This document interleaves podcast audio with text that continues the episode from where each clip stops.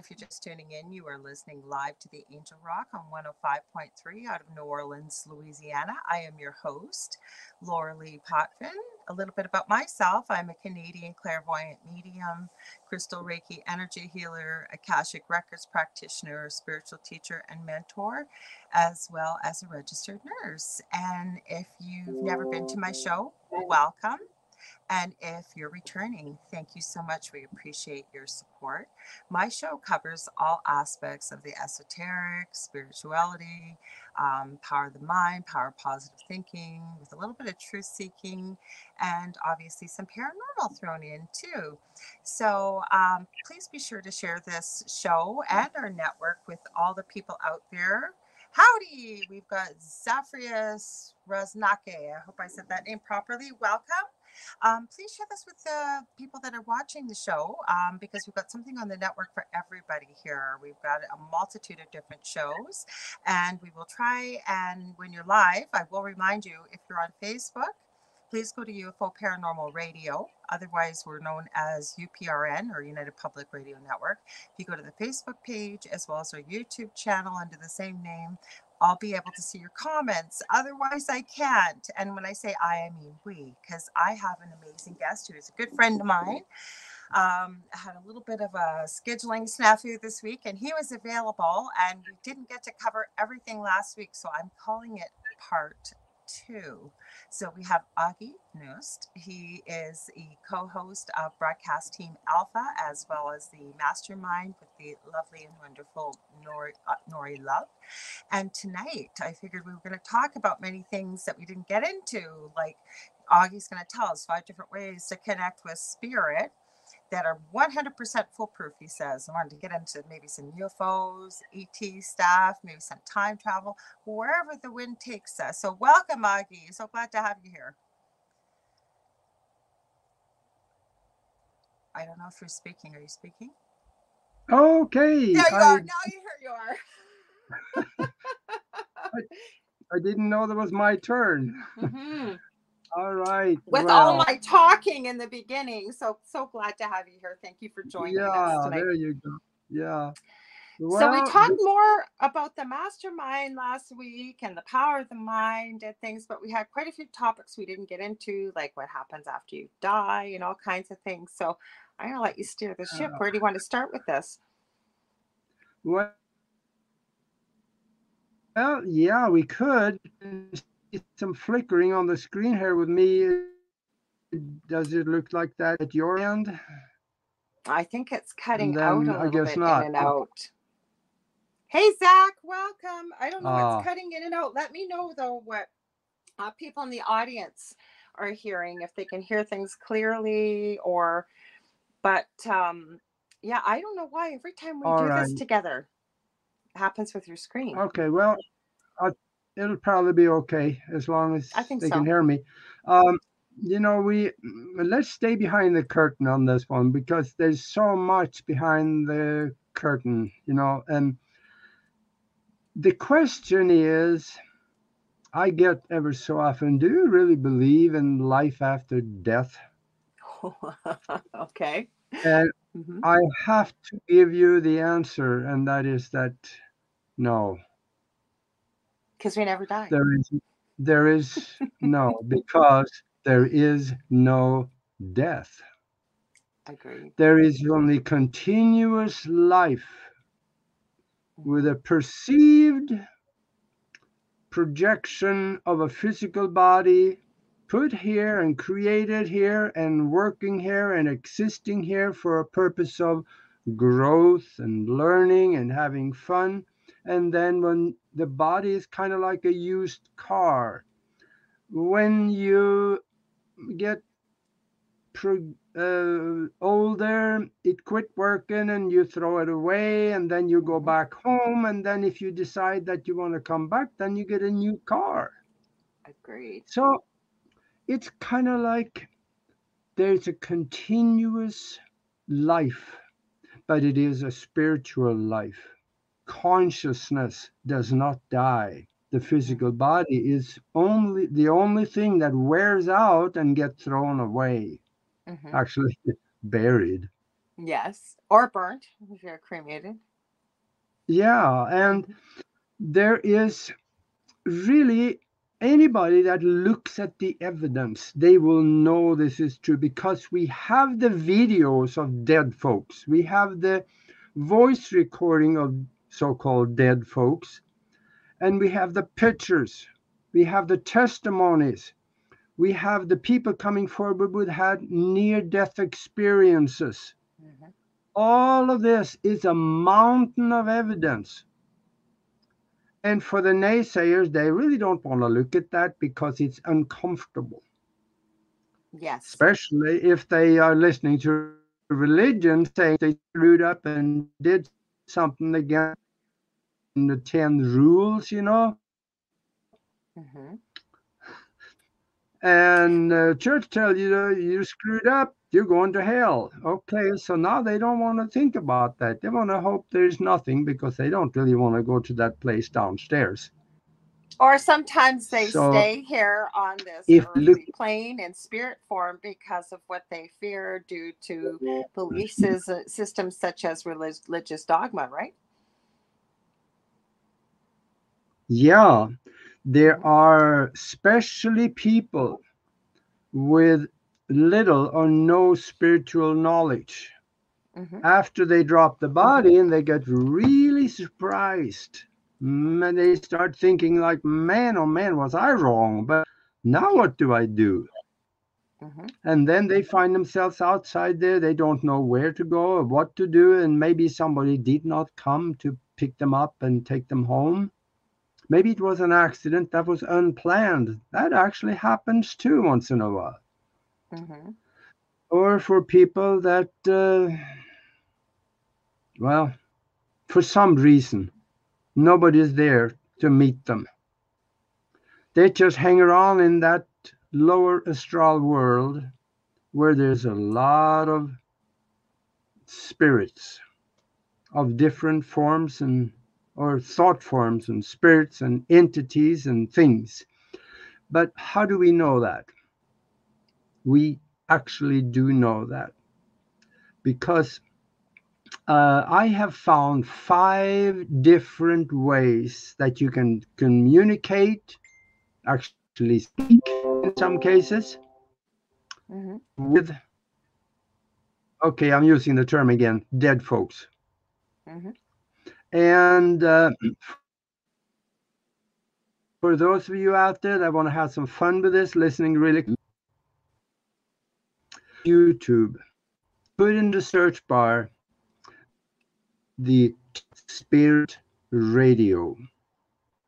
The Spirit that Radio. Sorry, a, cut out for a minute. It's Augie. a simple radio. It's got about. I, think, I cut out. Yeah, it keeps cutting out a little oh, bit. So you oh, said you're going to go into YouTube go look at in the, the search bar. Yeah, for Tesla Spirit radio. Okay. And that Tesla Spirit radio was invented by Nikola Tesla, I believe, in 1901. That's when he got a patent on it. And it has got about 14 different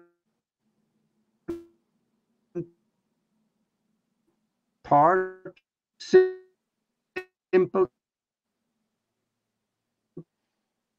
to put together. Disappear for a moment. Yeah, I'm not sure what's going on here. We're having fun, aren't we? Okay, I'm going to try moving it a little bit and see. Okay, go ahead. Sorry. Yeah, if you look,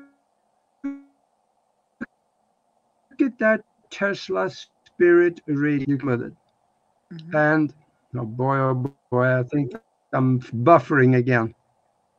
Might have to turn the video Am off I? for a little bit, Augie, if you have to. That might help with the signal a little bit. Yeah, let me try that. Maybe on the uh, bandwidth. Yeah, let's see if that helps a little okay. Bit. Way better. Can you hear? You can hear me okay? Much better. Yes, much much better. Okay. All right.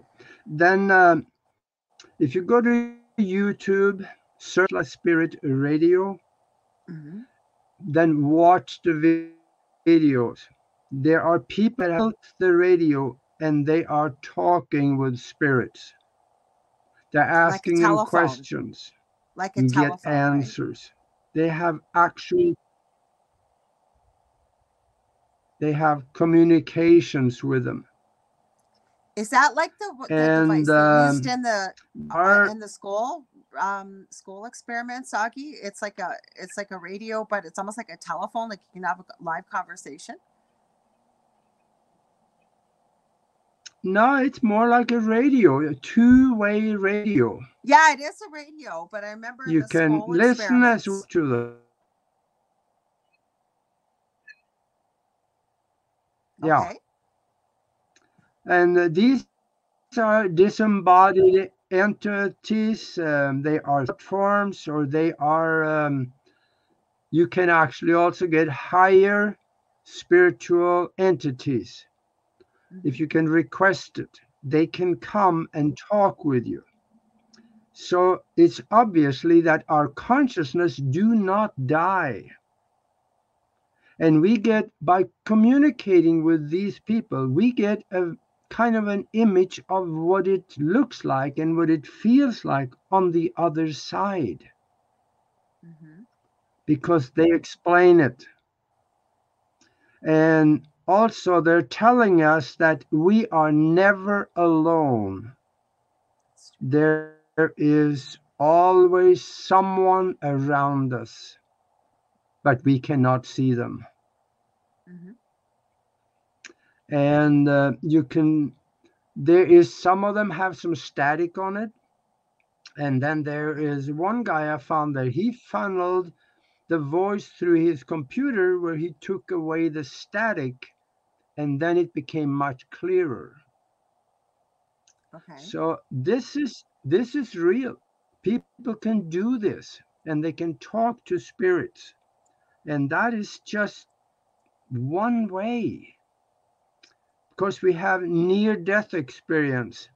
And that is when when somebody they uh, they seemingly die their consciousness or the spirit leaves the body.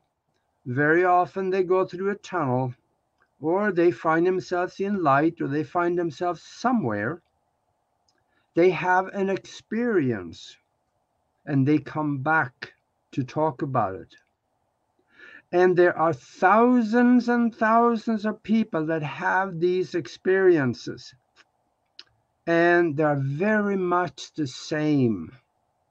For the ones that go through the tunnel it is often that they meet somebody at the other end of the tunnel. And they then tell them hey sorry son you can't come here. It's not your time yet. You got to go back. And often they don't feel like they want to go back because it feels wonderful in there Mhm. but they end up back in the body and now they are talking about it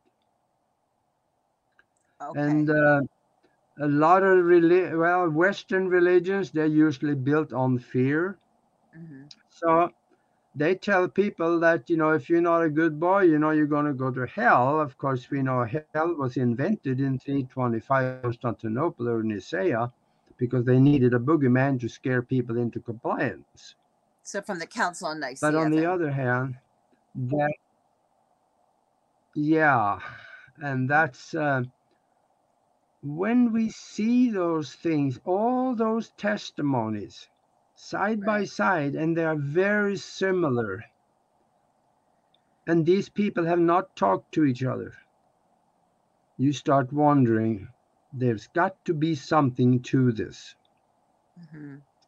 And um, now the Tesla Spirit Radio is a good way to prove to yourself that this is real.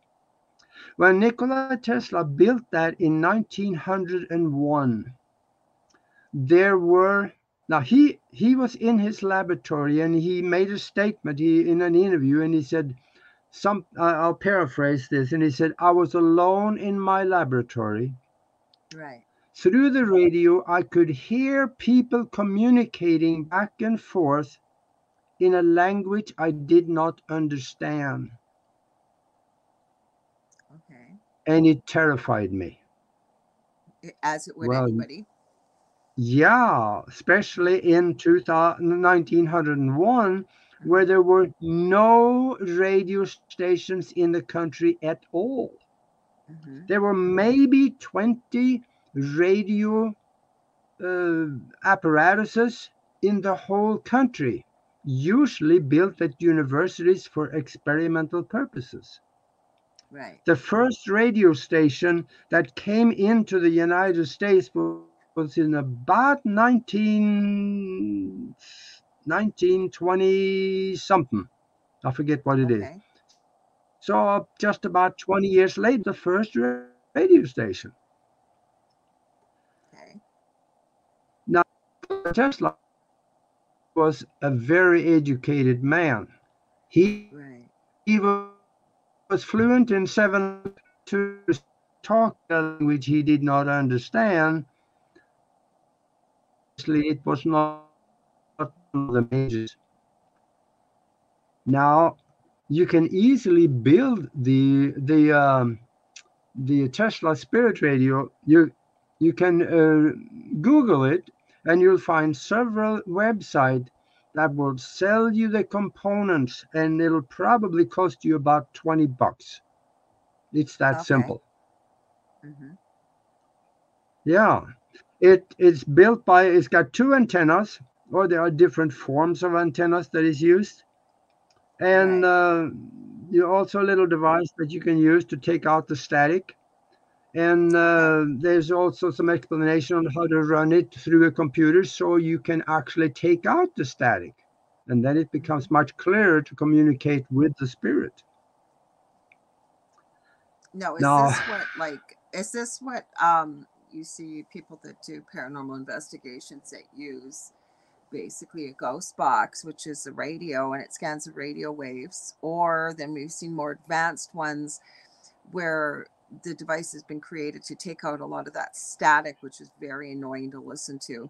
And Yeah. um, or then you've got apps like Necrophonic and things like that, where I've seen many a conversation with spirits on the other side and you'll get somebody that's skilled at it that will get them to be able to confirm that the person on the other side is actually communicating with the person holding the device versus just say picking up random energy or residual energy voices or whatever might be there Uh, yes, and um, Okay. uh, to elaborate a little on that is that once you turn it on, then the entities on the other side just happens to be there.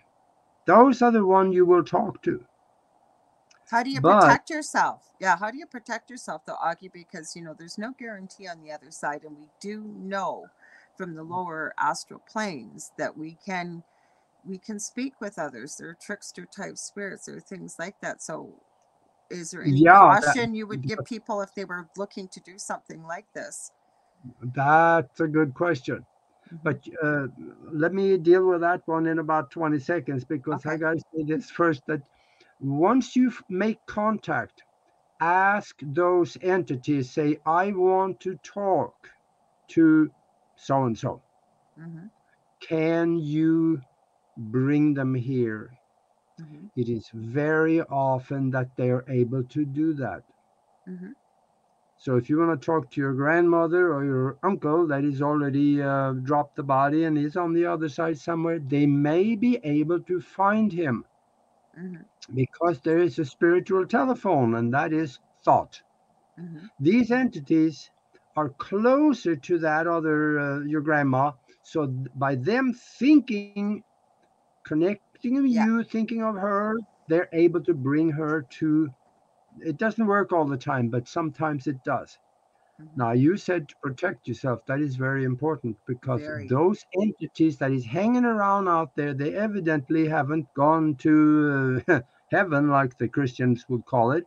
Home. They're there in the astral world. They're the closest to us. So they haven't found their place yet. They haven't found out where home is. So they are kind of lost and they're just hanging around and they are very needy.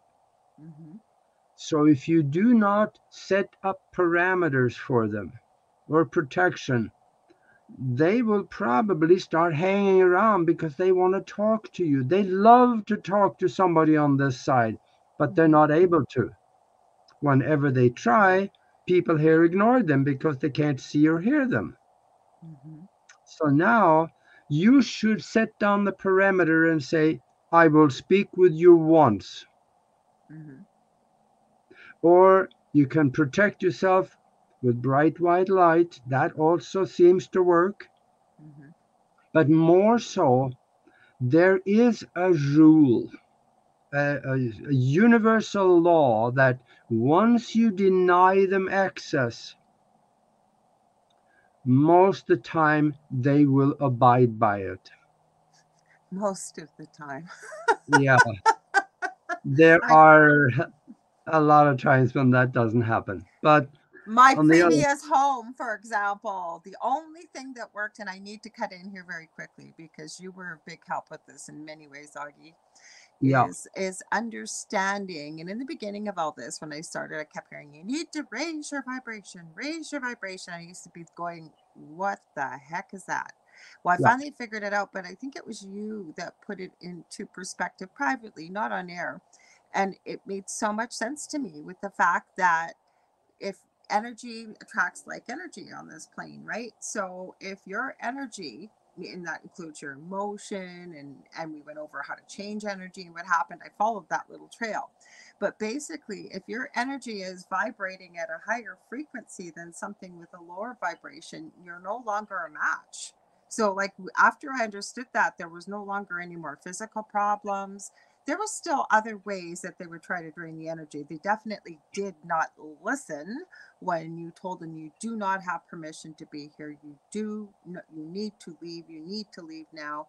Tried many things like that. Nothing seemed to really work. Um, I believe there probably was a portal open there, so it may not. We may not have always been dealing with the same things, but Yeah. the the like attracts like energy and by understanding that and realizing that anybody can raise their vibration that you're no longer a match for something like that so i it made a huge difference i know for us in our home Yeah, Yeah, absolutely. I was going to mention that because one good way to do this is to meditate before you do it and then raise your vibration. Feel the love for what you are going to do. Mhm. The feeling is very important.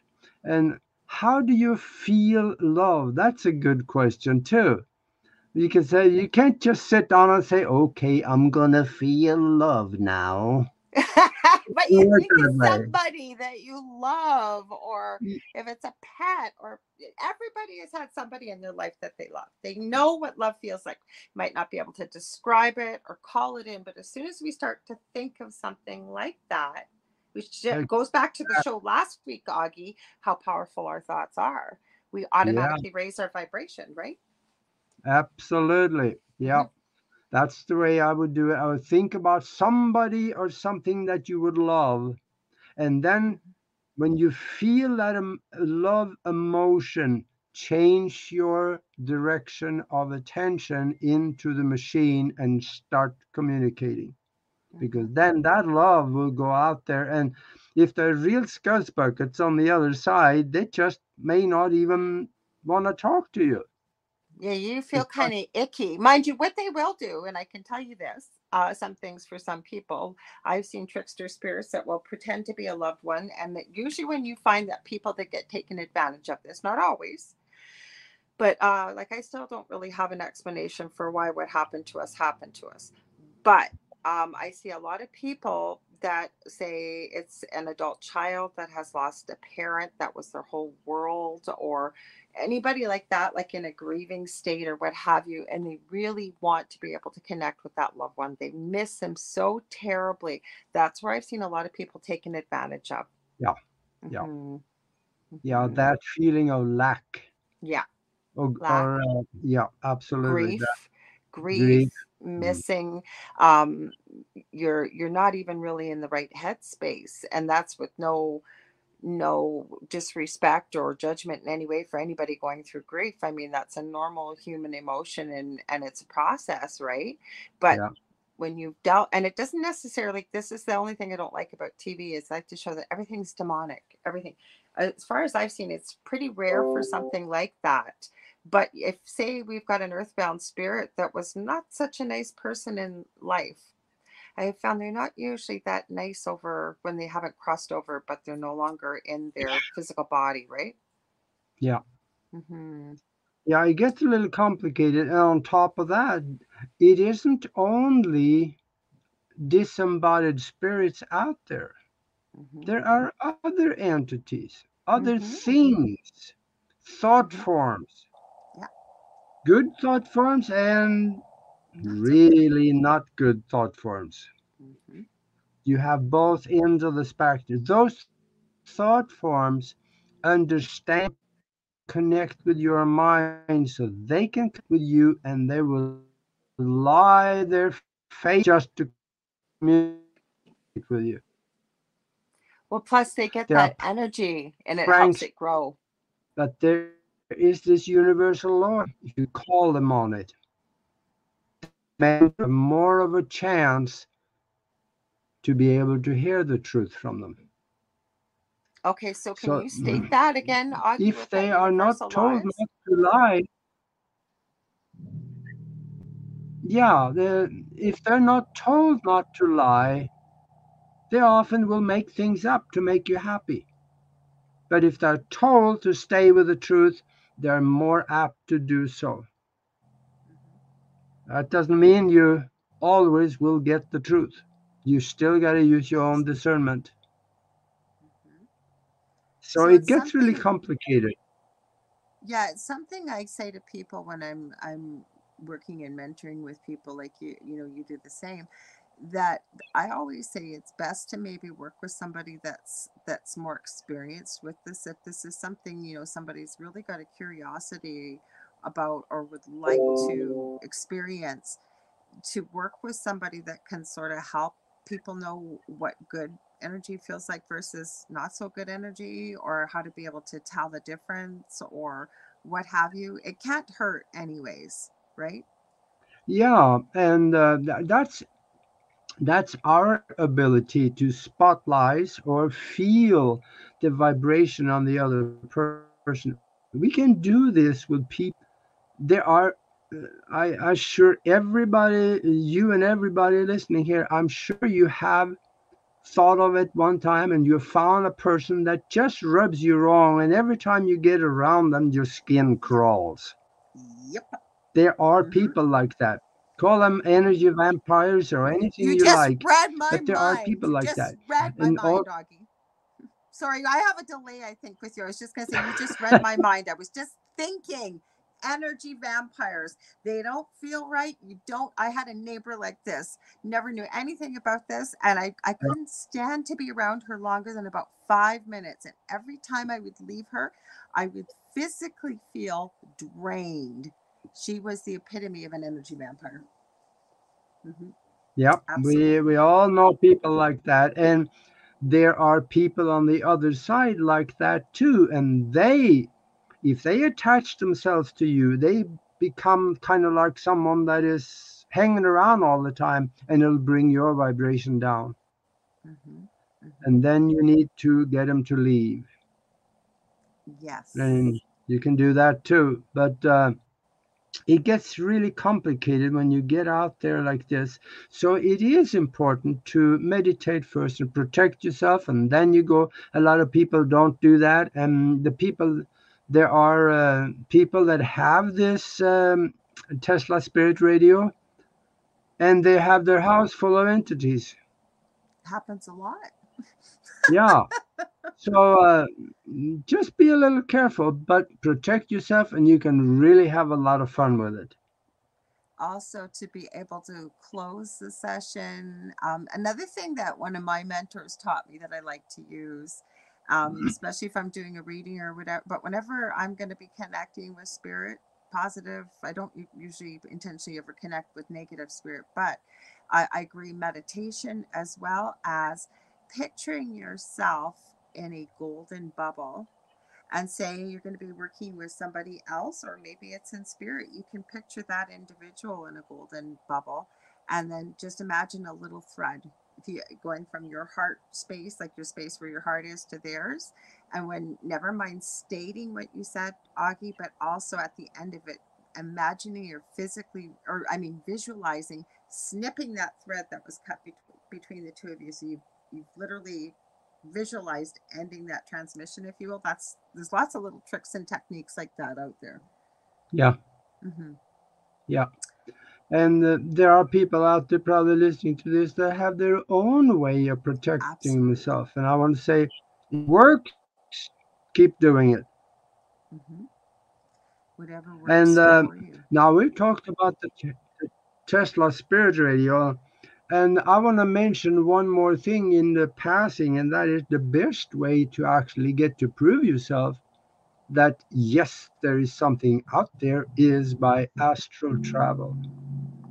I'm calling it astral travel because that's a common term for it. It may not be that because if you travel by consciousness, you may bypass the astral world very quickly and get up into the higher vibrations out of the astral world. But if you do an astral travel, it's it's fairly simple to learn. I didn't say easy, but I said simple because you got to practice a little bit. Mhm. I would say if somebody wants to learn this, um, on the mastermind, we have a course on it, and uh, it is uh, for the members. Uh, astral travel. That's uh, it's fairly simple to learn, and just a simple way to do that. When you're laying down in the bed, you go into meditation and just tell yourself, "I'm going to leave the body now, and I will come back afterwards."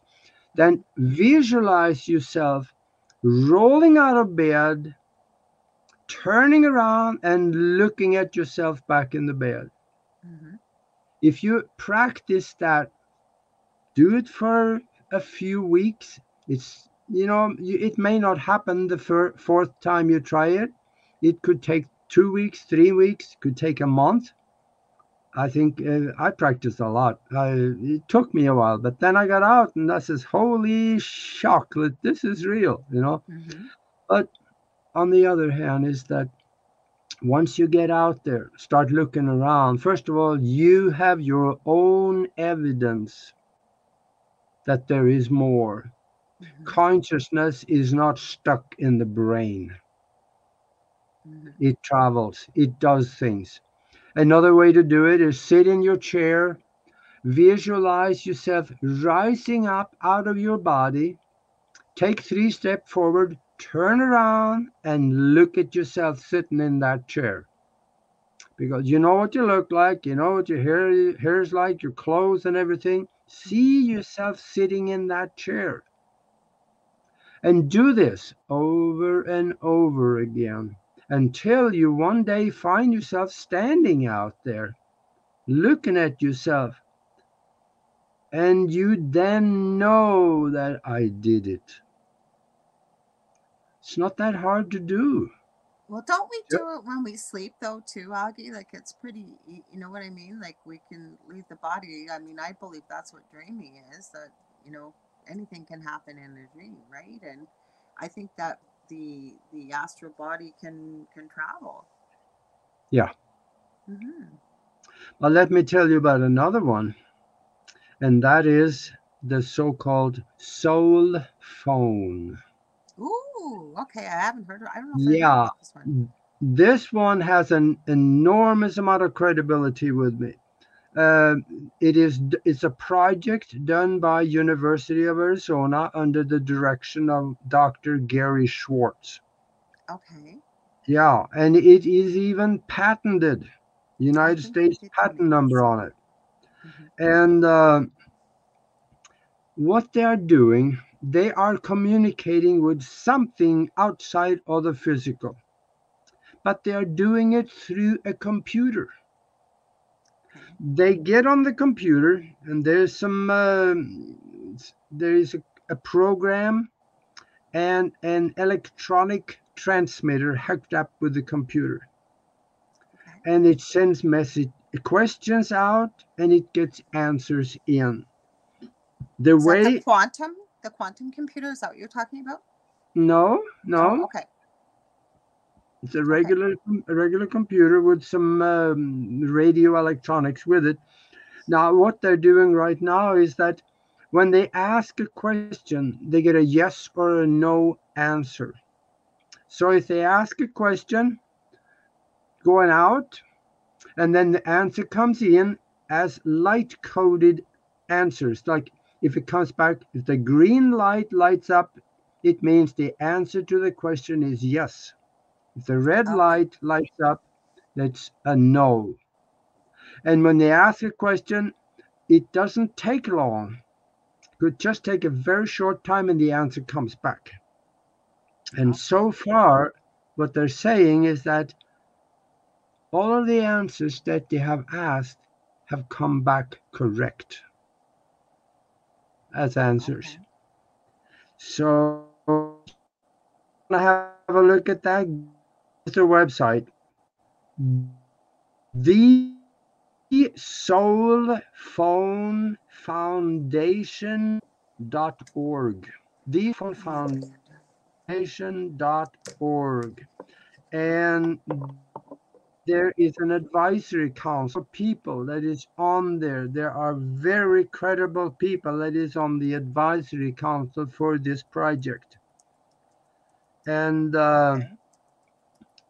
Uh, Dr. Schwartz said that give me a couple of years, he says, we are going to be able to get answers by voice back. They are working on getting that figured out. Now, also, the uh, the answers that is coming back, they're fairly quick, they're accurate, and I don't know, and Dr. Schwartz doesn't know who answers. Okay. It could be that they're tapping into the unified field where all the answers are, Mhm. or there could be a spiritual entity that answers. Okay. They don't really know yet, but the answers come back correct. So, uh, the more I think about it, actually, it's likely that they're tapping into the unified field where every answer is. Okay. So 'cause you know what I was thinking? Because I would think on the other side, you would know that somebody was creating this, that somebody was going to be putting this out there. It almost feels like it would either be something from ET, maybe Galactic Council, or possibly uh, one of the Ascended Masters or a group of them that are taking responsibility to to create this this type of phenomena. I don't know. That- that's what I it feels like. those are good thoughts, and I could actually go with any one of those answers. It- It's because once you're outside there, you don't really know who is there or who is tuned to giving answers for something like this. So, yeah, all of those possibilities could be hmm, possible. Plus the one you said too.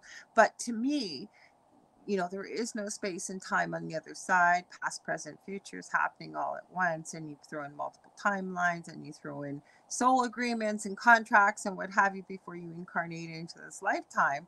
Somebody up there is going to know. We'll call it home. Is going to know that Dr. Gary Schwartz is going to be doing this kind of research in this lifetime and being able to try and prove that there's communication in the afterlife. So Yeah. maybe there's somebody on the other side that's agreed that, okay, we'll take responsibility for this, we'll connect with you, and we'll help make this a, a success. Yeah.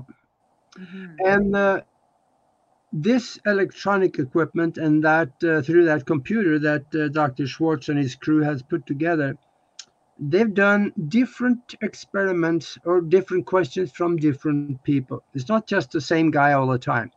It Yeah. they could take you know this is at the university so there's a lot of young people around. They have gotten they walked out into the hall uh, the, hallway ask somebody would you want to be part of a, an, um, an experiment? And if the person said yes they brought him back to the laboratory put him in the chair and they told him or her ask a question and it will be answered.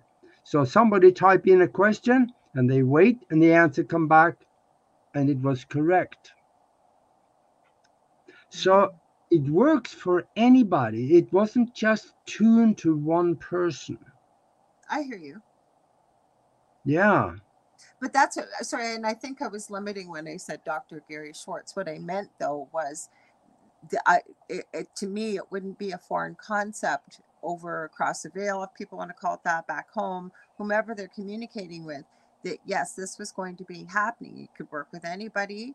It could be going into the quantum consciousness. But the other thing that keeps I keep thinking of, there are certain things that certain as individuals we're meant to know and not know and we know that from communication with the spirit world. We know that when we incarnate into this lifetime most of Yeah. us come in with what i call spiritual amnesia because we don't remember previous lives. We don't remember why we're here. No there's exceptions to that rule. There always is. But do you see what i'm saying? So to me Yeah. I hmm Maybe I'm getting too deep about this, but I always do, right? Because my mind starts working about this thinking. But when I feel into it, I almost feel like it's it's a council, if you will, like um like a group of higher beings, uh, even possibly ET for all we know. Yep. R- Right? Could could very well be. Because I am well, this is my in my limited thinking, maybe that if they're not tapping in to the universal source of all things or the, the quantum field, then they are dealing with an entity. And the question is then, is there an entity that knows everything? Maybe not. Maybe there need to be a council of several entities that is available to answer those questions because they can be very complicated. hmm But then again, right? Like we know, like you said, into the quantum is limitless. The Yeah. it has everything that's ever happened, ever is happening, ever will happen there, too. So I'm wondering if it's almost like a conglomeration, if you will. Like there's been an assigned group, Yeah. and maybe they come from from different realms, from different dimensions, from whatever it may be it would be so interesting to be able to ask those type of questions with that type of communication and find out like where is this coming from? Because that's why i asked you if this was the quantum computer because that's kind of what's happening with the quantum computer and i'm oversimplifying it but they're sending out these answers through the quantum computer into the quantum if you will and the Mm. answers are coming back but they're not 100% sure where these answers are coming from either Mhm. right Yeah, yeah, it, it gets really complicated, but uh, they are working on it. And he said, Give me a little time and I will be able to get voice answers from whoever is at the other end. So, that would be cool yeah, that will be good. Mhm. Now, this is two of the five methods that I found. Let's talk about the third one. okay. And that is something that a lot of people can do. It's it's fairly simple. And uh, let me tell you a little story first. Back in france and this is something i was still back in europe. I read about this in a newspaper. Okay. There was a guy in southern france. He uh, he was able to take pictures of dead folks just about every time he tried Mhm. what he did, he went to the graveyard when there was a fresh grave there. He put a Tesla coil right next to the grave, Mhm. had an extension cord, plugged it in, turned it on, and now there was this electromagnetic bubble around the grave that Mhm. reached, you know, about 10, 20 feet or so. And then he walked away about 20, 30 feet and start taking pictures of the grave. And um, the uh, the camera he used, it looked like a black box. And I used to have on those old black box cameras. I That's used what was have making me think of. Yeah, with the had the drape over top and everything. Oh yeah, no, it wasn't that old, but uh, there was just about a, a box about uh, 10 centimeters, you know, around the, Yeah. in all sides. And that's kind of what it, the camera looked like. And uh, then he took pictures. When he developed the pictures, it was very often that in the picture he saw the guy standing up next to the grave, and that's the guy laying in the ground Mm-hmm. that he was able to develop because of the Tesla coil's mag- electromagnetic bubble around the grave. Because that person, he was there inside the bubble, and then somehow that raised the vibration of everything to where he could be able to, take the picture of it. And also, um, a lady uh, you don't even need you could take pictures of them right and of course you know village and uh, the daylight because hey wait a minute that guy is dead but how come you took a picture of him this morning? Oh satan's got to have to be helping you on this one. So they turned on the guy and he said in the interview that was written he said that you know I had to leave town. He says otherwise they probably would have killed me, Oh my God. and that's that's the Bible Belt across southern France. Okay, so Augie, was it always with fresh graves? Because there's a reason why I'm asking if it was always with newly uh, buried people or laid to rest people. Yeah, and Okay, for some so- reason that's where he went, and that's where he found them. Okay, this And- is what I'm thinking though. This is what I'm thinking. Why I'm asking you this. Now, I can't prove it, but from from research, speaking with various people that connect with the other side and what have you, that I and my own personal experience with mediumship, that I find a lot of people don't necessarily don't quite understand how it works, but it's like they haven't completely crossed over into the light. They kind of hang around their loved ones and friends and family because they see the grief, the suffering, and what have you happening. So, trying to comfort them from the other side. So, I'm wondering if that's why he was having the success that he was. You provided an energy source because spirit still needs energy to be able to present itself, if you will, on on film or or a camera. And Yep. then um because you would think if he did it with older graves, what would happen? Like, would they even show up? Absolutely, yeah, Mhm. because everybody, well, pretty much everybody, attends their own funeral. Yes. hmm hmm they hang around for that. And Yeah. uh, in fact, I, I have an excellent example on that back in in uh, in Omaha. A friend of mine died, and we went to the funeral, and the guy's dog came to the funeral at the, at the at the you know the graveyard, hmm and the dog walked off about. Uh, 30 feet away from the grave and he was standing there looking up in the air and he was raising on two feet he got off on- and he was trying to lean on something, but he fell down every time. Mhm. So he was evidently he saw something that he was trying to reach up to, Mhm. and it didn't work because it wasn't physical. Mhm. And we all turned around and looked at that and said, "Yep, that's him." He's here.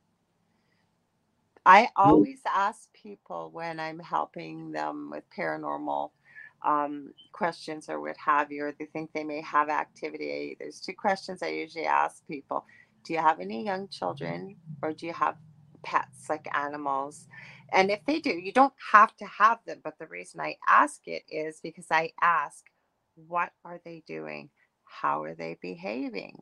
are ch- young children having supposedly imaginary friends or babies seem to be laughing and giggling and entertained or even frightened but mostly entertained by something that's not there or your animals exactly what you just said because i truly believe that as young babies or even toddlers can see this as well as all animals. So to me, we have these abilities, every one of us, but for whatever reason, we don't all retain them as we go into adulthood, which means that they should still be accessible with some practice or by recognizing that it's possible. What's your thoughts on that? Yeah. Hmm A, a two year old kid can Mhm. very well see dead people, Absolutely. hmm but they may not understand that they're dead. I've seen video of Mm. of two year olds going, "Mommy, mommy, there's a man up there." No, honey, there's nobody there. Yes, he is. Yeah, he's he's waving at you. Yeah, he's or Yeah. or yeah, like, and parents can't see it, but the kids can see it. Yeah, yeah, that, that's. We need to listen to kids instead of just telling them that you're full of nah, it's imagination. No, we need to listen. I always tell counsel parents if we're talking and they've had some activity they believe may be paranormal, and they say their child has, especially if the child has a quote unquote imaginary friend. And I, I suggest this to all parents. If your child has an imaginary friend, like you said, we need to listen to our kids. Ask your child about this.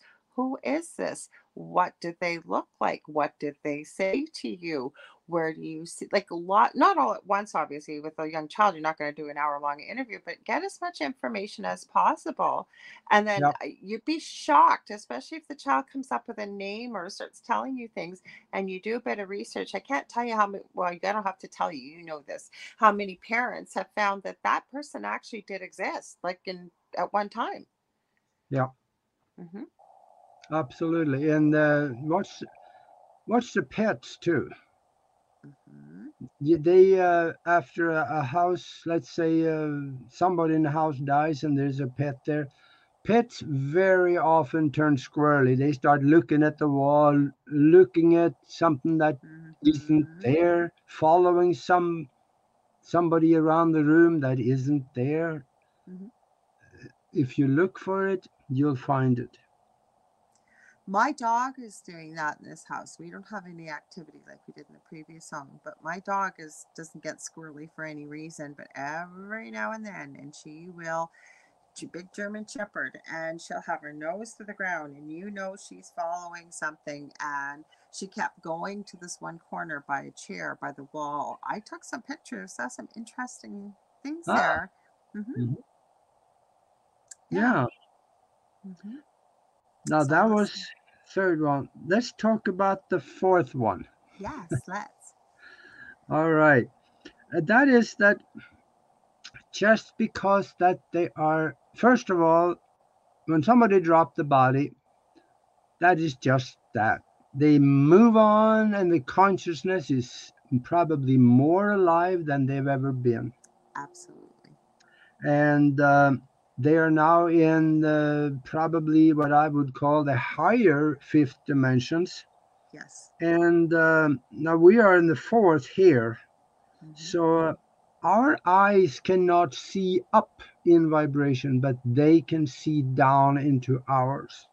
hmm So if you leave somebody written messages just because they don't have a body anymore, don't make them dumb. They can still. So a message. And in fact, when they are outside of the physical and looking into the physical, it's kind of like looking in the mirror.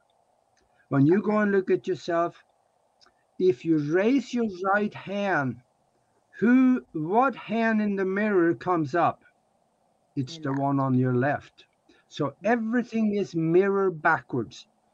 When uh, spirit look into the physical, everything is reversed. So when you write the message for them, write it backwards. Then they will understand better. Chances are they'll still still see it and it'll be all right. But write it backwards anyway. If you're in doubt about that, write it both ways. That's a good idea. So so when you do that, and then you can think of them. That's almost like calling them. The mental and emotional image of them, that is the call sign, and they will get that message and they will come. Okay. Then they see the message. Mhm. Now, this is more like a one way communication most of the time is from you to them, but it can be a two way communication because some of these disembodied entities have ways to communicate with you. One thing that they uh, are good at, and that's electronics. Turning TV off and on, turning radios off and on. Taps, Oh, water. They, yeah, they're good at that. Mhm. So you could write the message to say, you know, we love things that you want to portray to them, Mhm. but also tell them, turn the TV. Or you could say to You leave them a sign too, or to leave There them a, are, leave you a um, sign. Yeah. YouTube videos about people that have done that, and the TV came on. hmm So this is another way. And also, when you write it, uh, write the message in a co- uh, distinct color contrast, maybe white paper and uh, black ink, Okay. because the astral, astral world doesn't have as much light as we do. It's a little more grayish and darkish, so that Okay. it's uh, it's not dark, but it's a little shady, kind of sh- shadowy, I guess. and that it's and let's say if you write yellow on red, it's going to be hard to read. hmm So use color contrasts. Okay. And um, if they're hanging around for a long time, you may want to give them some direction, especially if the person you are communicating with have no spiritual knowledge and are trapped there. Tell them go to the light and or contact think on your mom let's say that mm-hmm. their mom had passed over Yeah. that is kind of like having them call their mom because the Right. call sign is the mental image and they can do that Right. they can make that connection with someone to come and bring them home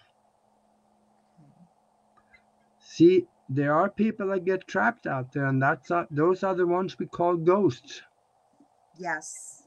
Well, the other and thing i I know wanted. you, Oh, sorry, you had Ron. your own experience with that one Oh dear God, did I ever? And I still do to this day. I just had somebody recently send me this picture with a lot of unusual text and it looked like ancient Nordic runes. And um, as soon as I saw it, I went, This is evil. This is so evil. I know it's evil.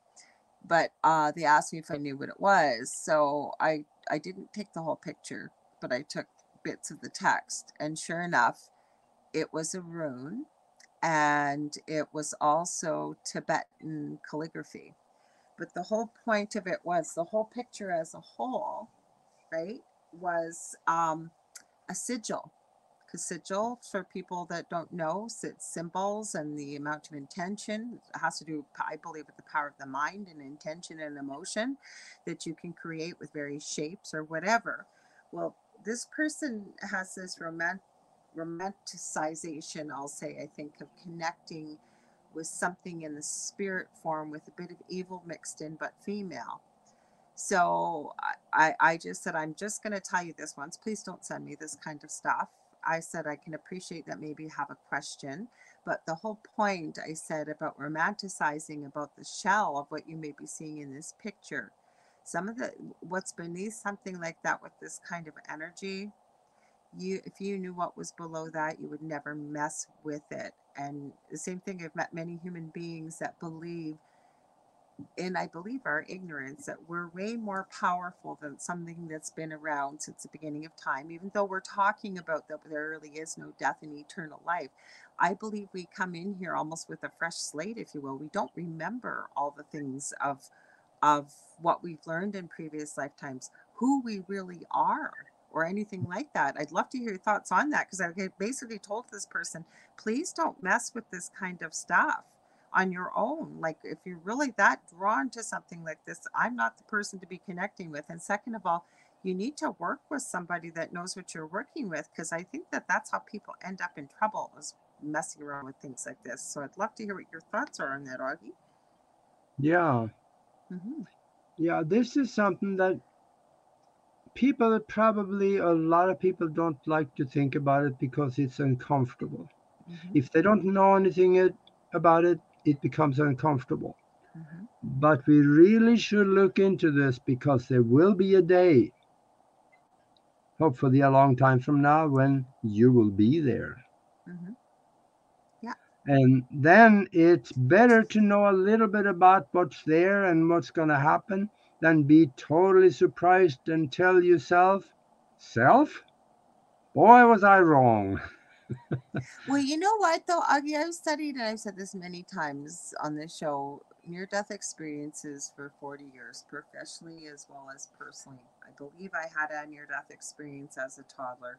But once you have that, you I, I I challenge anybody to believe that has had a near death experience. If you know someone or people doing some research, I have yet to meet a person that has said they are afraid to die. They're not because they know what awaits us on the other side. They know how amazing it is that you're going back home. I think that that's what also is scary for a lot of people is the unknown and it creates fear for them rather than once you've been there or like you said the people that do pass away are having near death experience and they go boy was i wrong like dr eben alexander that neurosurgeon i'm sure you've heard his story before Yeah. hmm Yeah, absolutely. hmm And another thing, too, is that even if you think that there is a relative or someone close to you that died and they're hanging around the house, it could be scary. But it is I would say um, if you know their character and the character is good, you got nothing to worry about. yeah, exactly Mhm. But if they uh, pranksters, they don't change character. So Mhm. um, that just goes with them. But I would say also, instead of going, getting somebody to help you to clean the house, Mhm. that means you're kicking them out. Mhm. Instead of doing that, communicate with them. T- tell them to go home. They don't belong here. Mhm. This is not their home anymore. Now you got to go to the light. Find your home through the light. And when they go, they don't feel like they're kicked out and they can get home. Mhm. Well, the So other that, thing. Oh, sorry. Go ahead, Augie. No, I, I would say one more thing, and that is that um, to prove you to yourself, another thing they're good at, those spirits, that is that whenever they are, wherever they are, it seems like they're sucking up energy Mhm. and it gets colder Oh yeah. in that. So if you ho- let's say if you feel you have somebody with you, or if you go through any of these methods that I'm going to talk about here, hold your hand out and tell them, hold my hand. Yeah. Or write a message, write it backwards and forwards, whichever way you say, hold my hand. If your hand turns cold, they're holding your hand. Well, the other ways I found that I, I, think can be interesting for communication too is those touch flashlights that you've got that toggle back and forth. If you just are able to just manipulate it so it's between off and on, it's not that hard to do. But you, there are many a spirit that can communicate with you if they turn the light on. Um, once for yes, two for no, or turn it off for no. I've seen many interesting communication happen that way as well. Or, oh, go ahead. Oh, that's a new one. That's interesting. I've seen it. Many, many powerful videos of spirit that's there that will definitely um, communicate. It gets them, uh, depending how long the battery will last, they may need to use some of the energy from the battery. Mhm. Um, because their energy can run out as well communicating but i've seen that definitely with earthbound spirits. The other thing too if you've got a loved one like you said augie and you're writing this message and i'd mentioned about leaving you know maybe a sign or asking for a sign and you can ask for anything. You can ask to hear a certain song on a radio if you want and you'll know it's them.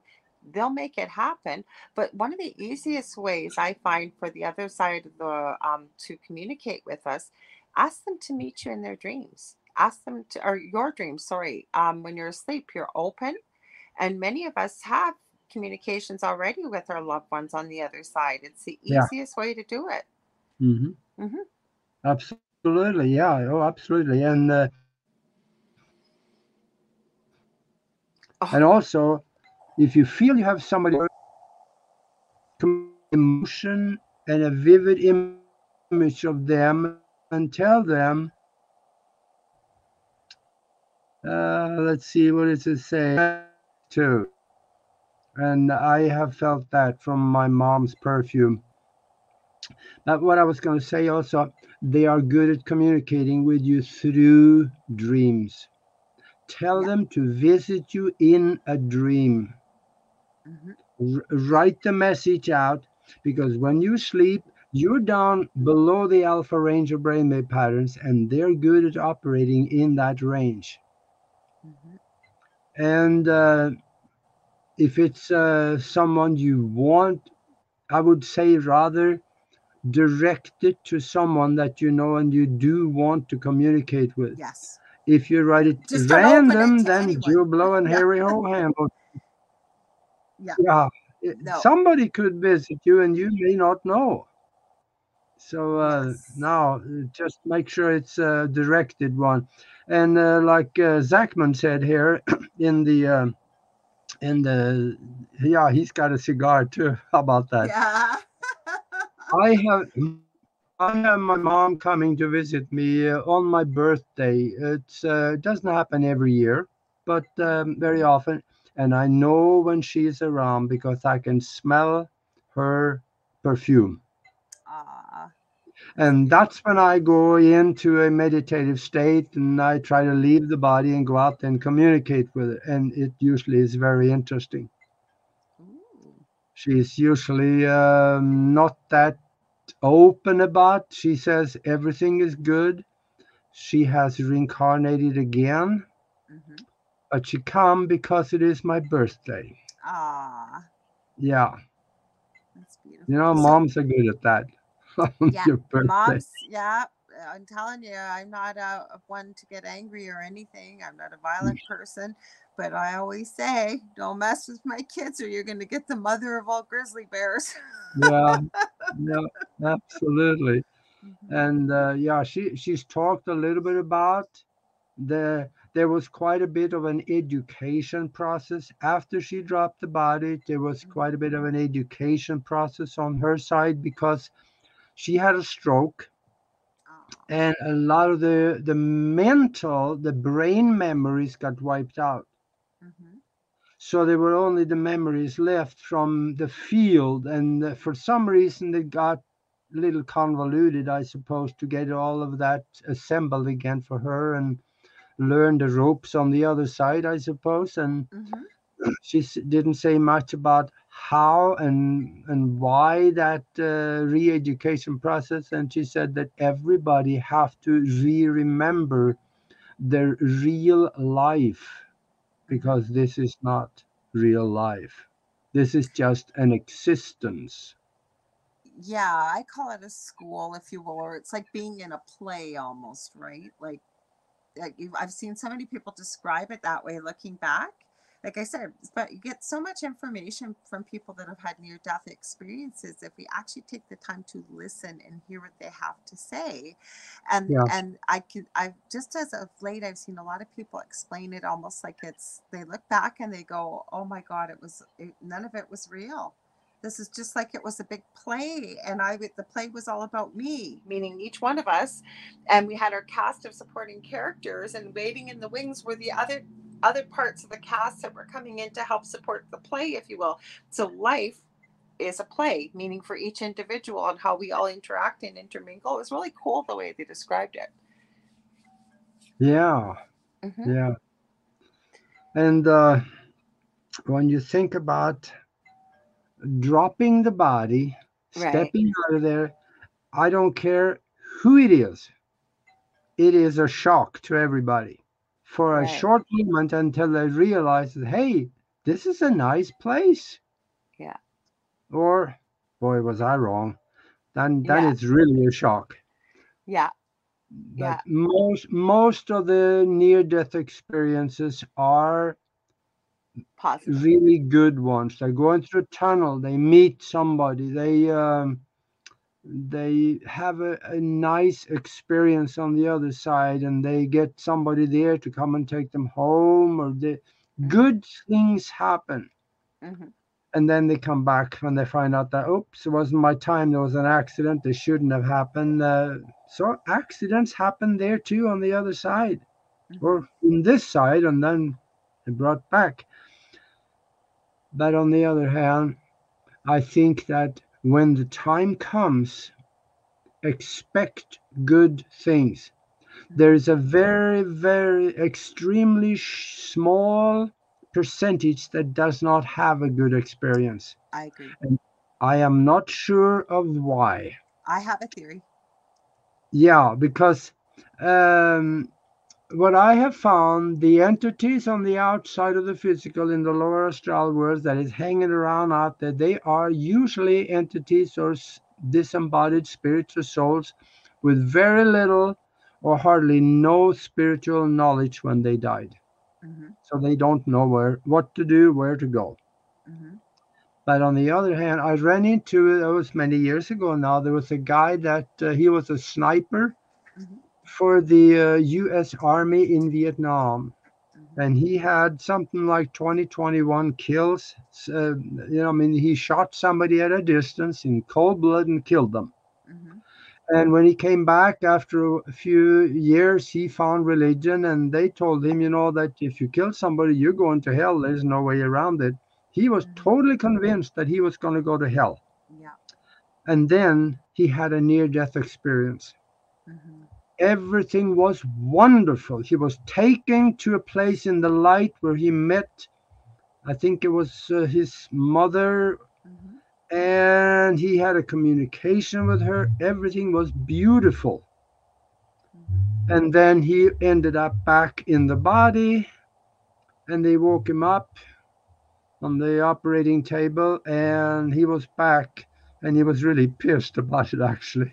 A lot of people are. Well, what I was going to add, though, Augie, what I have a theory about this because I have seen this now. I've had conversations with others who study this. Some people agree, mm. some people don't.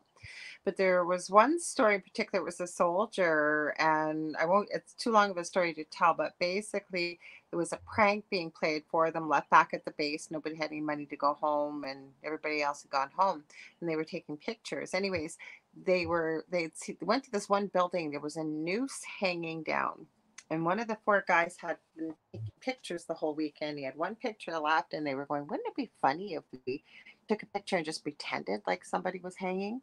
So him being the rookie they got him to pose so he had no idea what they were going to do. They were they were pranking him they pulled on the rope. And so he talked about how um, prank happened and he went and sat down with them and was, you know, hearing the whole conversation. I guess he was a man of few words. And all of a sudden he said, the three guys said, Hey, I don't think he's joking. And he said he looked back and he could see his body. He said he was completely blue. Um, and as the minute he realized he was dead, what had happened, he went into complete black darkness. And Yeah. it was one of the most terrifying, hellish like experiences, the way he describes it. Now, again, I'm not sure. He said he wasn't very religious before he had this experience. And he claims he was saved by was either Jesus and the angels or somebody. But my whole point is I almost believe when this happens, because there's so many astral planes, that unless your heart completely stops and you completely stop breathing, right? I think that we can travel through those realms very quickly and end up back home. But if you've still got a bit of a heartbeat or maybe a little bit of oxygen getting to the brain, I think we almost get stuck in an ex- oh, we lost Augie there, in an experience where um sorry, I lost my train of thought. We get stuck in an experience in one of the astral planes that is very low, where Augie was mentioning that there are some, hopefully, you can pop back in here. We'll see. I'll have to keep an eye on Messenger here, you guys. I have a feeling that that may be one of the reasons why people, besides the fact, like uh, Augie had mentioned, and I believe this too with religious dogma. I'm still here, guys. I'm just checking on my computer in case he messages me. Um, I think with religious dogma or belief systems that nothing awaits you. Here, hang on. I'm going to try and message him, you guys, while I'm talking to you. But I also believe because this guy came back, they were able to get him back quite quickly. Um, I guess they ended up doing or CPR or whatever, and he was talking about his whole experience and how religious he became after this experience, believing he had gone to hell. But I've looked at and again, they're not very often, but there are people that have these experiences. And it's almost questionable to me with the nursing background that I've got. Did they actually, what we would call flatline, no heartbeat, no breathing, they actually passed away? So I don't know. Hard to say, but let me see if Augie's still there. I'll say, Augie, are you still here? And I let him know. I'm going to say, We lost you. We lost you. Um, hang on, we'll see if he's still there. I don't know what happened to him. Um, yeah, he should still be here. It looks like he is here. Um, yeah, I'm not really sure what happened to me, guys, where he is. Let me see. I don't want to kick him out of the studio, so I just messaged him on um, Messenger, so I don't know if he's still here maybe he lost power or something because I know, and I don't know why we're having these problems both weeks in a row now with the bandwidth that looks like on his end. I th- Zach, thanks for your comments here. I did see your one about the election, but I didn't know if we were going to get a chance to talk about that or what. Um, hey, Ro- hi, Robin. How are you from Haffern Paranormal over in the UK? So, well, I'll just keep talking. I, I'm guessing maybe he lost his power or something because for Augie not to message me back, I got my computer on my lap here.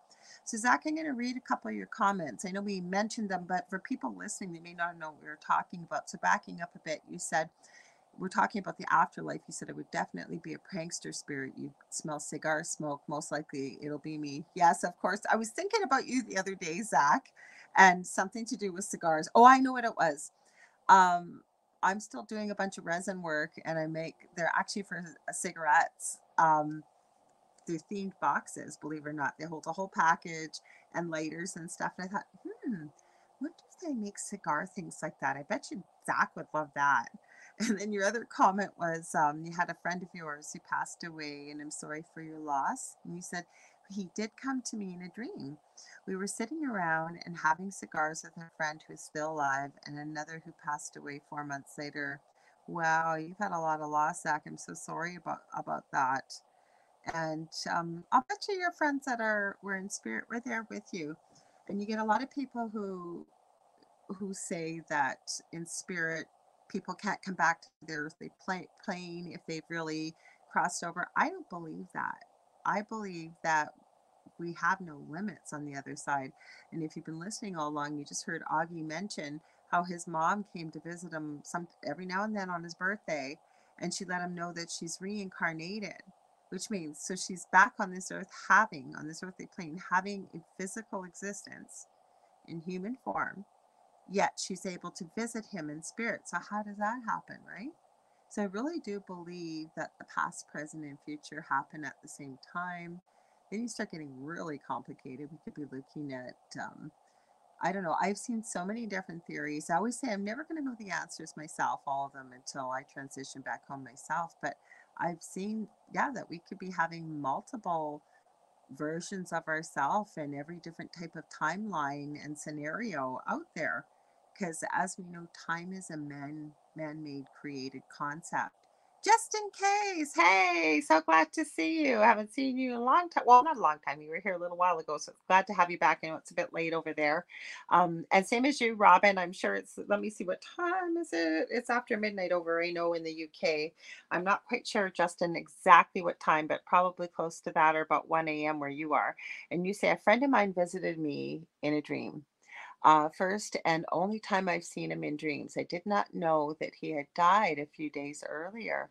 Wow, that's, I bet that was pretty powerful, Justin. And again, I, I would never ask somebody to relay what their personal conversation was, but depending on what he shared with you in that dream. And um, for whatever reason, he must have felt he need, yeah, 1:24 a.m. I figured it was probably about that time. I knew there was about uh, let me see, five, six hours difference, five, six hours difference, depending on the time change over in Europe versus where I am in Canada here.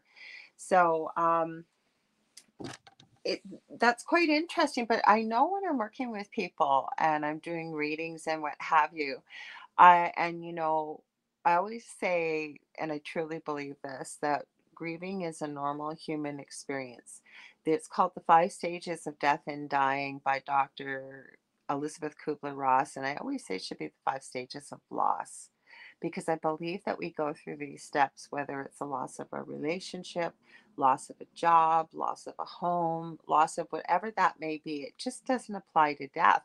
But the problem is, again, grief is a a it's a regular emotion that happens when we're human but you will find there are people out there that have never actually experienced, say, the loss of a loved one.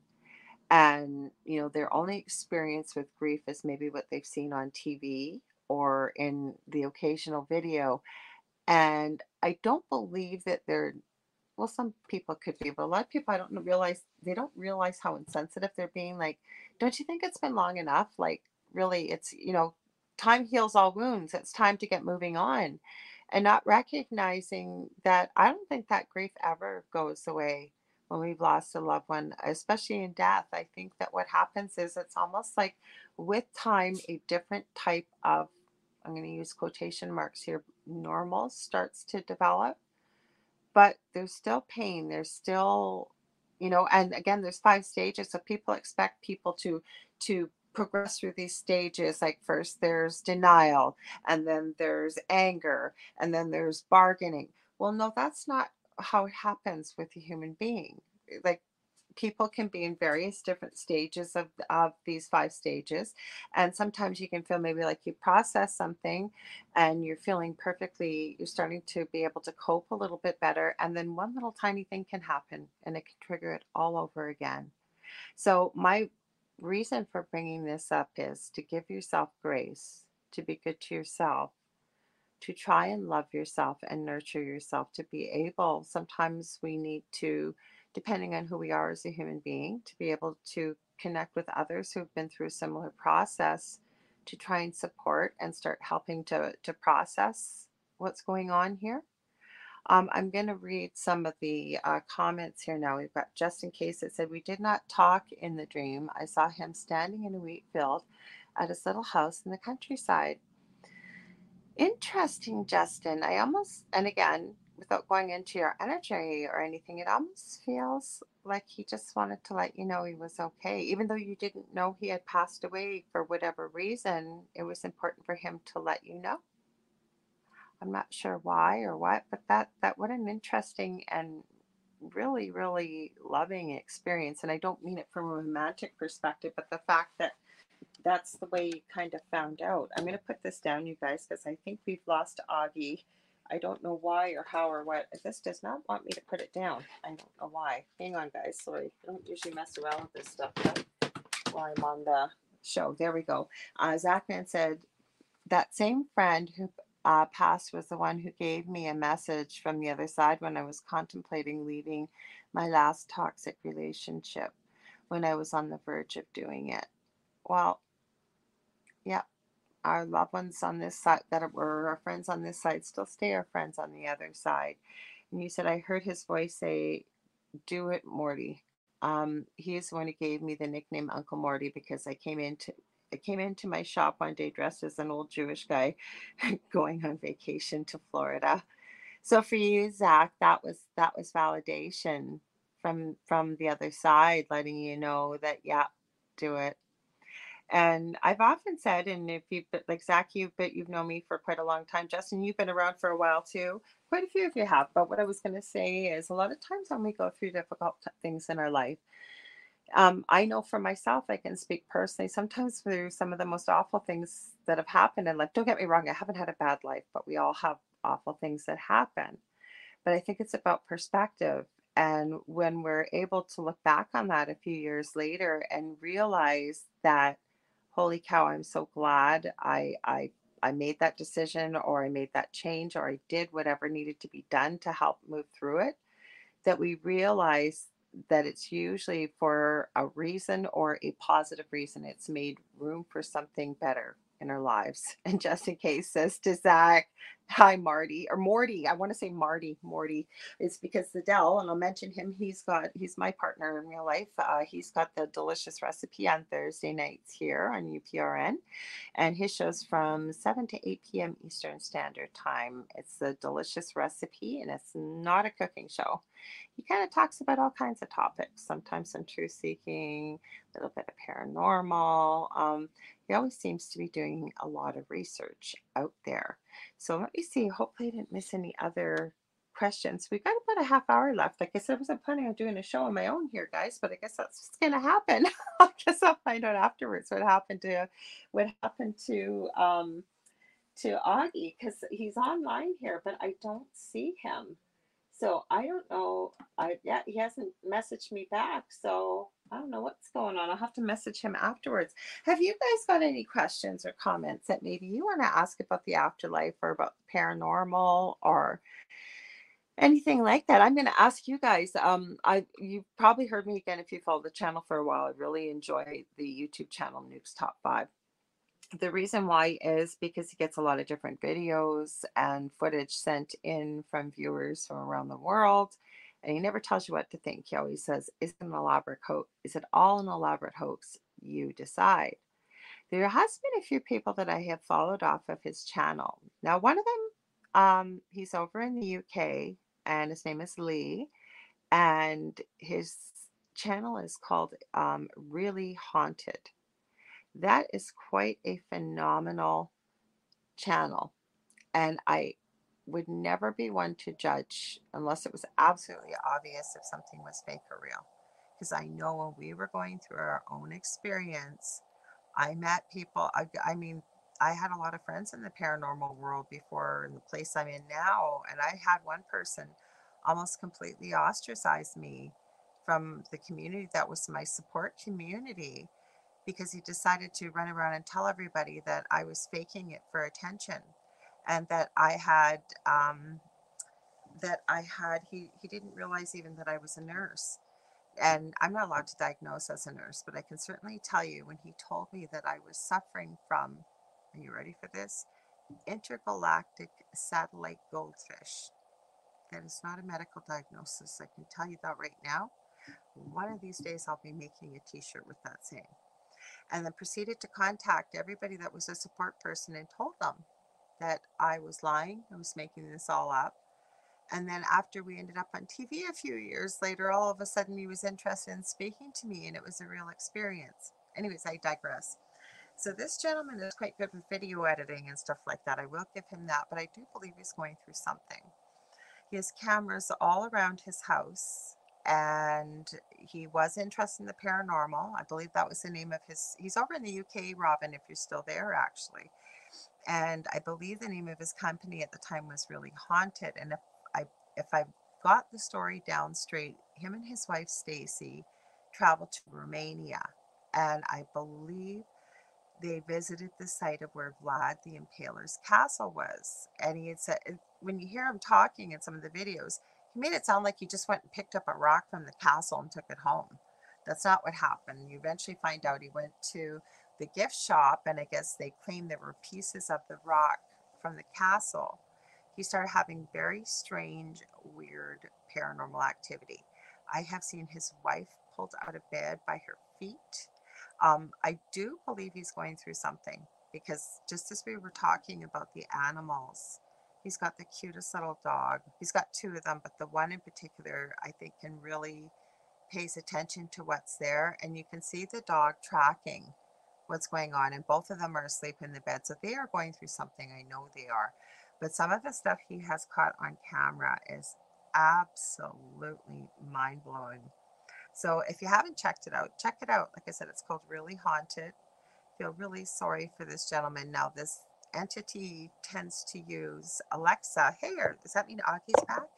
Augie's back! Yay! Hello, hello. What happened to you? Oh God. I I tried to get on another computer here and finally it worked. So Okay, here I well, am. I But just kept you have- This computer has a very low uh, volume, so please speak up and I will be able to hear you. Okay, how about that? Because it's really loud on my end, but I'll speak really loud. If it's too loud, let me know. Um, Oh boy, I, I can hardly hear you. Ca- can you turn the volume up? I don't want to scream because people are going to hear me screaming on the video. Have you got headphones? Yeah, I, I don't have headphones, so Ah, how about Yes. a phone? Can you use your phone? if you get clo- get a little close to the microphone, maybe I can hear you. like that? That's my microphone. Yeah, still doesn't do it. Mm-mm. This new computer is not totally set up yet, so I uh, I have to work on this one. What have you got, Augie? Have you got um a laptop like Windows? Yeah, I I, I don't. I, it's can I just can't hear you. So I don't know what to tell you. yeah, this we might have to give too- up might have to give up early tonight then. You have to get ready for the mastermind anyways. Yeah, I I have to go and see if I can work this out. So uh, I'm sorry. No Yeah. worries. Okay. Talk to you later. Okay. Thank you. Love you. Take Love care. you too. You too. I didn't want to scream and yell, guys, here because it'll be loud. I think Augie's trying to figure out how to turn it off. Hang on, Augie. I'll kick you out of here. Hang on. Uh oh, he's gone. Okay. Sorry, guys. I didn't want to yell there because I'll be blowing out your eardrums. I'll have to show him how to maybe set up his volume, or somebody else will. Not that I'm his computer person, but so Zach says, I've been live with you during readings, Laura Lee. I've seen some of the activity that was going on in your old house. You and Dell did go through so much. I staunch, staunchly believe you. I know, Zach, you've there were times in my old house, I know you talked to me on camera, like we've talked on Skype. This was somebody in the compu- community that we both belong to. We've had a few people that have done that. So that's why I'm very careful to say, to say to somebody, I don't believe you. I don't believe you. I don't believe what you're experiencing because I always feel it's not my place to say that unless it's absolutely something obvious. But um, I mean, we had video, we had audio, we had people experiencing the activity. The thing was, this person never saw any of the pictures, never saw any of the video. Um, there's a lot of people sometimes you run into that have ego, and I think that that's what this was about. They've become quite big in the paranormal field very quickly. They were newer to it, and like I said, I, as as the saying goes, you turn uh, you know lemons into lemonade. I swear to God, I'm making a T-shirt with that intergalactic satellite goldfish. You guys tell me out there in the paranormal world if you've ever heard of that one before. That's what I suffered from apparently. But like I said, you know, some of the reasons why I documented what I did was because when we were going through it, I kept thinking, my God, nobody in a million years is ever going to believe me. As it was, Dell, my partner, he he to this day is a skeptic. Like there's one time I don't think I've ever shared this with you guys on there. Uh, I mentioned, or if you've seen our episode on Paranormal Survivor, we had a camera in the most active part of the home. And one day I was sitting there, like everything in our life had been affected, right? Finances, um, you name it, health, health. And I was kind of feeling sorry for myself one day. And I was, my craft stuff happened to be in the most active part of the room, as did the laundry room, everything. and I was kind of feeling sorry for myself. I don't know what possessed me. Uh, when we had moved our bedroom to the basement, which you, our bedroom used to be our, my old craft room when I was first married uh, to my previous husband. So a lot of my craft stuff was in bins. In it was kind of an open concept in the basement, and I happened to be sitting there one day, and I don't know why. I just went to this one bin and I lifted out off the lid. And I thought, God, I wonder what the heck else I got in here. As I lifted it up, I find this coin, and I I don't I go, what the heck is this? I I don't think I've ever seen this coin before. I pick it up, and as a child, I've always loved this poem about footprints in the sand. If you're not uh, aware what that is, I encourage you to look it up. It's very inspiring. And I kept going, where the heck did this come from? And how the heck did I find this in this bin that I wasn't even going to look at? So I remember looking at it, and I think Dell was at work or something. I thought, I'll have to tell him about this. So I ended up putting it on our water heater.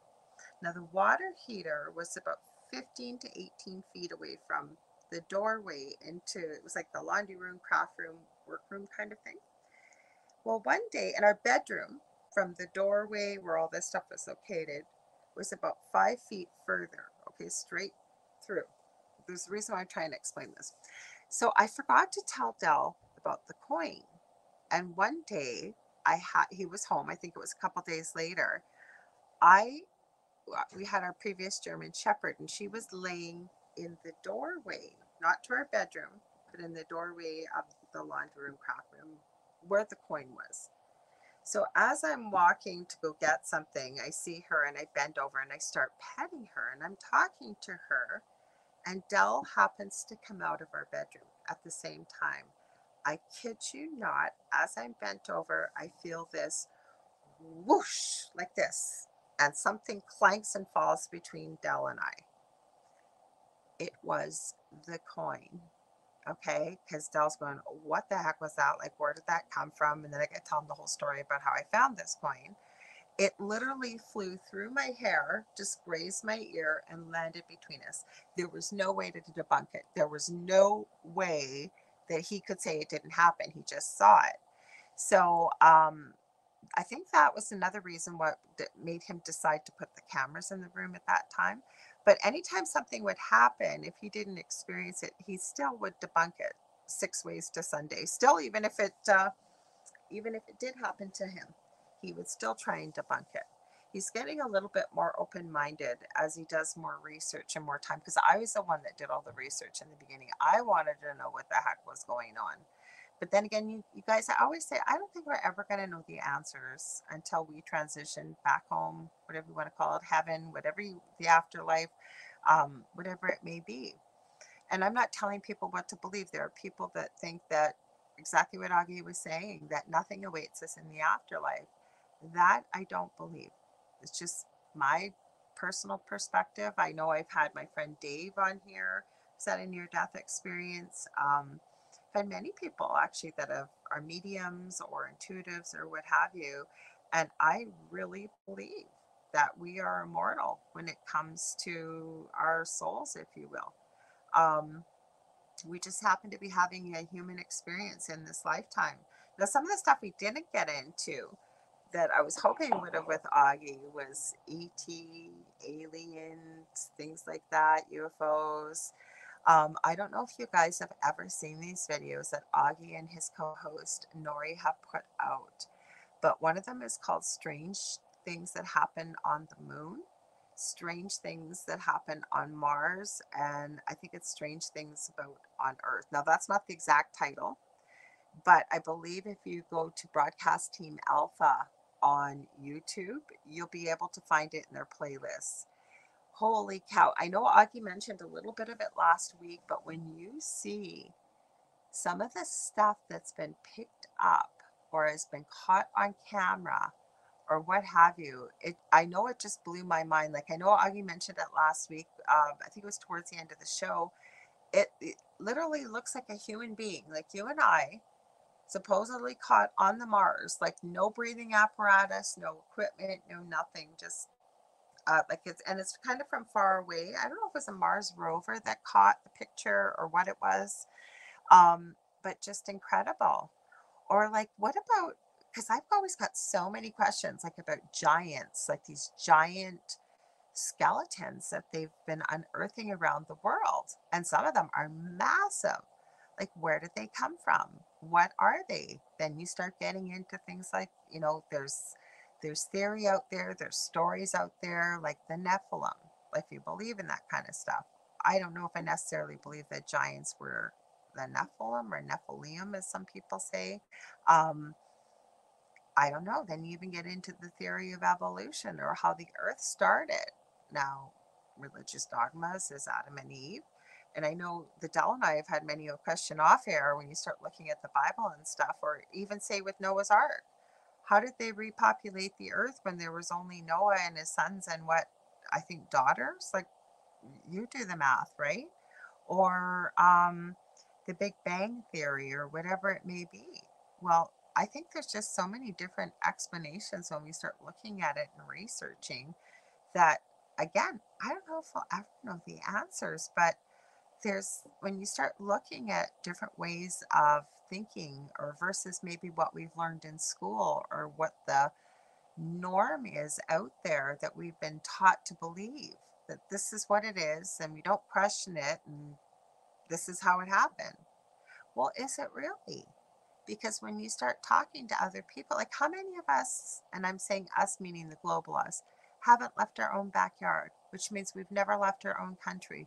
We've never traveled to a different country. Now, with the internet, at least it gives us the opportunity to speak to people from different parts of the world. But depending on where we are, right, and if all we know is all we know, meaning all we know is where we live or the country we're in, we have no idea about other things in other parts of the world, right? Unless people talk about it or they put it out there on the internet. Like, I mean, the other thing I've always said too, when fairy tale or forward slash, if you will, um, legend and lore exists in this day and age, going back centuries, to me, there has to be some type of truth or something for it still to persist. Because if it didn't, people would because once upon a time ago, as we well know, people didn't have radio and TV and the internet and what have you and cell phones, but it was legend and lore, right? Like elders would sit around the fire depending on, on where you lived, and we would tell about our histories. We would tell about, um, you know, things that were had happened or gone throughout history. That's how our stories have persisted to this day.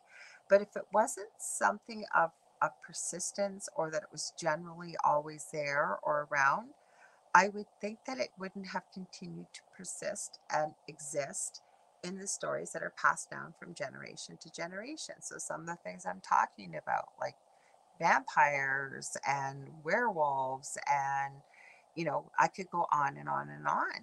But my point is, they've existed for a long time, and why have they existed?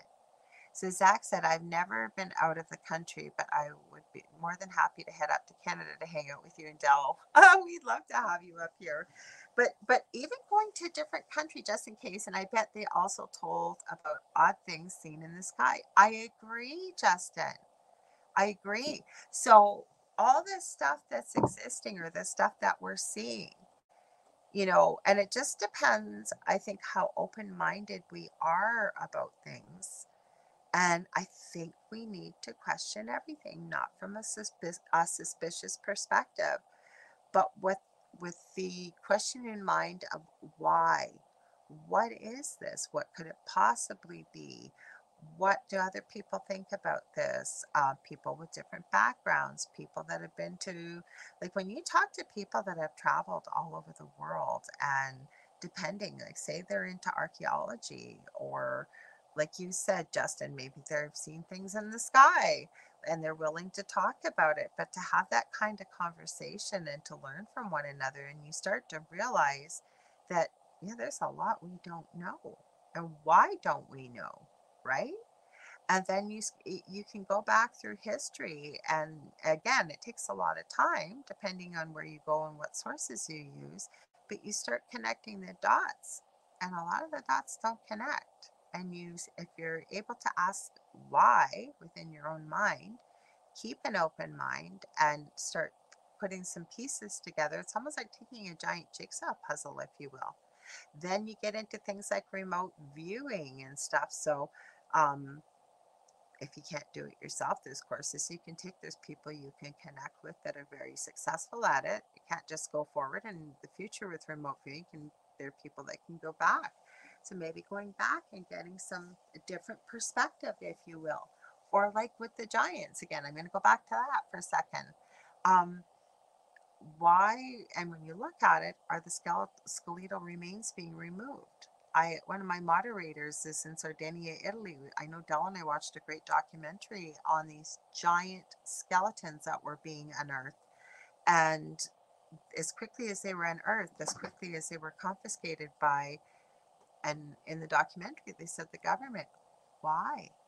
And when I asked my moderator about this, and there's these giant tombs that are there, uh, she said uh, her words exactly were, "Oh yeah, I think I heard something about that." I "How could you just hear about that? You live there. It's not that big of a place." And I think she had told me at the time that they weren't able to be accessed by the public any further. Why? That's that's the question I'm asking. Why? Why weren't we being um, able to be accessed? So Justin said, Finnish folk songs dating back to the beginning of the Iron Age tells about salamanders flying across the night sky, sometimes landing at the coast. Interesting. Now, Justin, where I live, it's a city called Thunder Bay. It's in northwestern Ontario, so it's about 35, 40 minutes away from the US Minnesota border. And it's about six and a half, seven hours north of Minneapolis, Minnesota. The reason I mention that is obviously North America is very multicultural, but in my city, we have a large Finnish community. We have an area of the city that's don- that that's largely known as sort of the Finnish part of the, the community. We had a beautiful restaurant here that was almost world war uh, world renowned, and I don't mean beautiful in the way of location or it was always super clean. It wasn't a fancy restaurant or anything, but the food was incredible. And it just burnt down, I believe, a year or two ago. And it was always packed, always, always, always. Great prices, really good food. Um, I the reason I, I'm telling you all this, I I've ever talked to anybody that has mentioned something like that. Do I disbelieve it? Absolutely not. All I keep asking is, I want to know more about the salamanders flying across the night sky. But my point is, now I might just have to take a visit down to it's called the Bay Street area around here and have a talk with a couple of older Finlanders and see what have they got to say or there's some Finnish gift stores and stuff and see maybe they've got some books on stuff like this. Now I want to know more. so you guys are almost out of time here. Next week, I am going to be a guest, as far as I know, unless this changes, and it could, uh, on my friend Lois T. Martin's show called I've Got Your Number. It's on Monday night, almost the same time as my show. So I'm either going, I'm working on that to see if I can pre record an interview to play for you, for all of you, because I will be on my friend's show. She asked me three months ago. You can also call into her show. She's on Blog Talk Radio because I usually do readings on her show. People just call in with questions and um, I do a quick quick reading for them. So that's where I should be next week unless things change. But um, like I said, there will be a show either I'm like I said, I'm gonna repeat it. I will try to re I'm working on it right now to pre-record an interview you guys have not seen for guests where this time slot is not such a great time for them, especially across the pond when we've seen what the time difference is.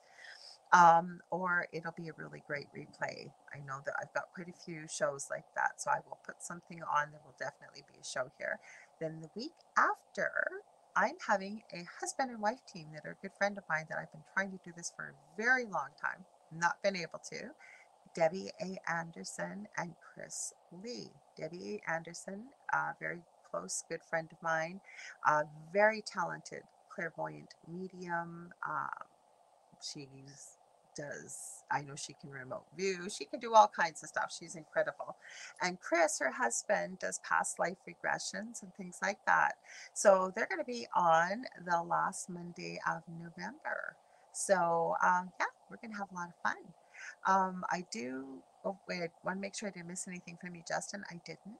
So if you ever want to get a hold of me, maybe you got a show idea, a guest idea, um, maybe want to book a reading, or I do mentoring. I also do crystal Reiki and energy healing sessions. You can get a hold of me on Facebook.com forward slash the Angel Rock. I also have two groups on Facebook Paranormal University for all things paranormal, and the Angel Rocker Tribe for many of the esoteric, spirituality, power, po- uh, positivity, and the mind type things, and the Angel Rocker Tribe. So I'd love to have you both uh, or join both of those uh, groups, please um, share this with your friends. Share a network with your friends and family. There's something for everybody on this network. It helps us grow and we get to bring more great shows and great hosts to you. Please stay tuned. We have the Horsefly Chronicles coming up next with the amazing Julia and Philip Syracusa.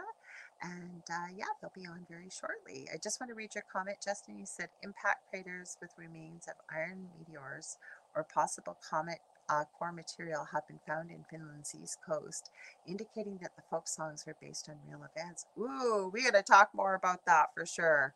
I'm so glad everybody that was able to tune in live. I send you all so much love and light, and I will see you next week, same time, same space. So, good morning, good afternoon, wherever you may be. And I want to thank my guest, Augie Nost, as well. Sorry about the technical difficulties, but that happens with a live show. All right, take care, everybody. See you next week.